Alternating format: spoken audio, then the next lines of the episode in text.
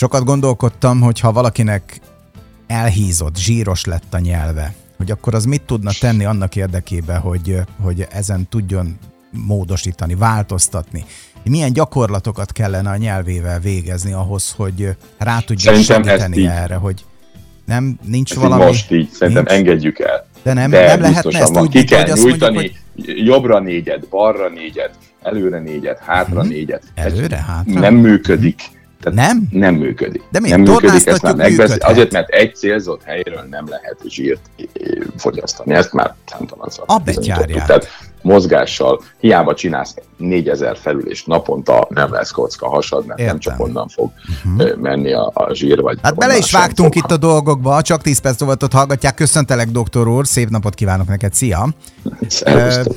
De akkor ez, ez, ne, ez tévút, amit most én mondtam. Tehát igen, ez a nyelvtorna, ezt szerintem felejtsük el. De gyakorlatok lennének, speciális. Jó, rendben. Sokunk haladjunk, a, a, haladjunk, haladjunk. Jó, na vegyük komolyan ezt a dolgot, én, én rontottam ezt el magát a bevezetőt. Hát akkor nézzük már meg okával, és csináljunk egy összefoglalót itt a gyümölcscukor fogyasztásoknak az emberi szervezetre való hatásával, és akkor itt nézzük már meg a konklúzióját ennek a dolognak, jó? Mindent megnézünk, de ugye ígértünk egy nagyon fontos hatást, ami azt gondolom, hogy, hogy mindenkit el fog gondolkodtatni azokat is, akik eddig nem foglalkoztak az eddigi hatásokkal. Most tekintsük vissza egy picit a, általánosan a cukrok tulajdonságára. A glükózzal kapcsolatban is már hangsúlyoztuk, hogy amennyiben jelen van a szövetekben, akkor a cukrok reakcióba lépnek a sejtekben, vagy a sejtek felszínén, szervezetben itt ott található fehérjékkel például. Ez a jól hangzó folyamatot nevezzük úgy, hogy karamellizáció. De hát ez igazából csak a cukrászdában hangzik jól, az emberi testben ez egy nagyon végzetes állapot.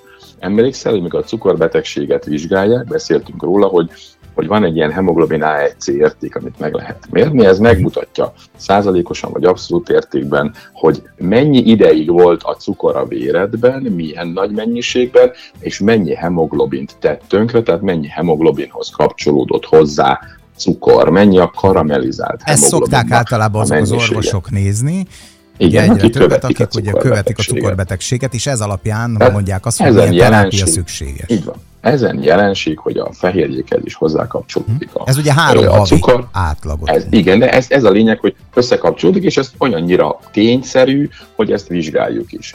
Na most az a gyümölcs cukornak egy jellegzetessége, hogy annak ellenére, azt mondtuk, és ez így is van, hogy a más sejteken kívül a többi sejtünk nem igazán tud vele mit kezdeni, mármint a gyümölcscukorral, az ellenkezője sajnos viszont igaz, tehát a gyümölcscukor viszont minden sejtünket tudja károsítani. Értek ez alatt pontosan? Amíg a glükóz minden sejtükben képes energiát szolgáltatni a működéshez, az élethez, és elengedhetetlenül fontos, a karamellizációhoz vezet a jelenléte. Viszont a fruktóz, tehát a gyümölcscukor egyáltalán nem jó ilyen energia termelő folyamatokra, legalábbis semmi szín alatt nem úgy, mint a glükóz, viszont, és most jön a lényeg, kapaszkodj, hetes szer nagyobb mértékben kapcsolódik a sejtekhez, azaz hétszer károsabb karamellizációt indít el, mint a glükóz. Még egyszer mondom, hétszer, hétszer olyan mértékben károsít, mint a glükóz. Na most a, a fruktóz hatására az angol nyelv egy kicsit ide most jobb, az angol szakirodalomban az age a rövidítése ezeknek a karamellizált szervezetben kialakuló termékeknek, ami ugye a kor szócskának felel meg. Tehát a mozaik szó is ugyanaz, mint az age, azaz kor szónak a jelentése. Azaz ezek a karamellizált termékek létrejönnek a, a, a szervezetben, és ez valóban a kor, az életkorra fog hatni, ott közvetlen függés van. Tehát minél több gyümölcsöt eszel, minél több gyümölcscukrot viszel be a szervezetedbe, annál gyorsabban öregszik a szervezeted hétszer gyorsabban öregíted magad még annál is, mint ha glükózt, azaz ugye a, a, a normálisan felhasználható cukrot eszed. Karamellizációs képessége a gyümölcscukornak hétszer erősebb, tehát hétszer jobban és hétszer több fehérjéhez és egyéb dolgokhoz fog hozzákötődni, mint azt a glükóz teszi. Ezáltal ízleti kopáshoz, ízleti fájdalmakhoz vezet, a bőr meglazulásához, és öregedéséhez. Itt a gyümölcs fogyasztásnak ez egy gyönyörűséges következménye. Foglaljuk akkor össze. mindazt, amit, amiről ellen az egész héten beszéltünk, és azt gondolom, hogy utána el is engedjük ezt a gyümölcs kérdést, mert, mert nincs értelme erről tovább rágni ezt a csontot igazából. Ha jót akarsz magadnak, ha sokáig egészségesen akarsz élni, akkor a gyümölcsöket csak kizárólag szezonban, kizárólag hazait, és a lehető legritkábban fogyasztasz. És közel sem véletlen, hogy jó magam imádom a cukros gyümölcsöket, még egyszer mondom, imádom, de a saját egészségem védelmében lemondok róluk. Uh-huh. Tehát ugye én cukorbeteg voltam, meggyógyultam.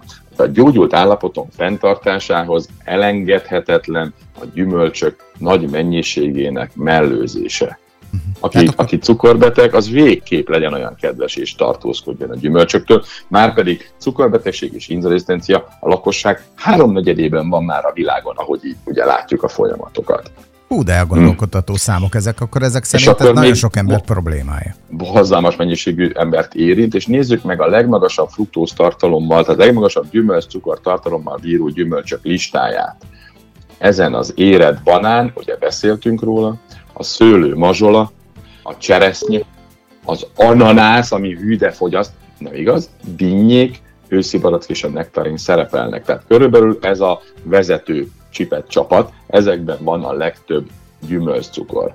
És arra is felhívnám a figyelmet, hogy nem csak enni lehet a gyümölcscukrot, hanem inni is. Rengeteg ételbe beleteszik manapság különböző nevet, neveken, de a magas fruktóz tartalmú kukorica szirup, vagy HFCS megjelölés, az, az ugyanezt jelenti. Rengeteg nagy mennyiségben ott lévő fruktóz, azaz gyümölcs, cukrot, és mindenben, ugye beszéltük a múltkor, hogy a pácolt bacon szalonnában is meg lehet találni a, a cukrot, jó mondjuk ott kisebb mennyiségben, de ott azért éppen nulla lenne az indokoltsága.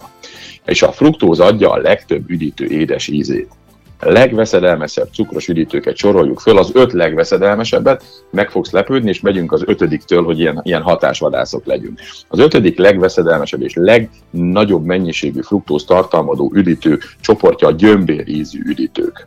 Jó, nevet nem használunk. Jó. A következő csoport a limonádé ízű üdítők. Na, mi meg azt a, hittük, után... hogy ezekben egyre kevesebb van. Aztán az almalé, borzalmasan magas fruktóz tartalma van, tehát a, a, a fruktóz tartalmú ártalmas italok dobogójának harmadik fokán bronzéremben a nyakában ott áldogál az almalé. Az ezüstérem jutott, és a második foka a dobogónak, a kóláknak, és van még annál is rosszabb. Mi a legrosszabb? A fruktóz tartalom szempontjából a lehető legrosszabb ital a szőlőlé. Tehát én megfogalmazom megint azt, a, azt az érzést, amit én érzek a gyümölcsökkel kapcsolatban. Ez egy egyoldalú szerelem. Tudni, én imádnám őket, enném őket éjjel-nappal, de ők az én ragaszkodásomat kizárólag egészségkárosítással állálják meg. Tehát a külsőleg is gyönyörű, ízben pedig utánozhatatlan gonoszságok csoportjába tenném, vagy teszem én a gyümölcsöket.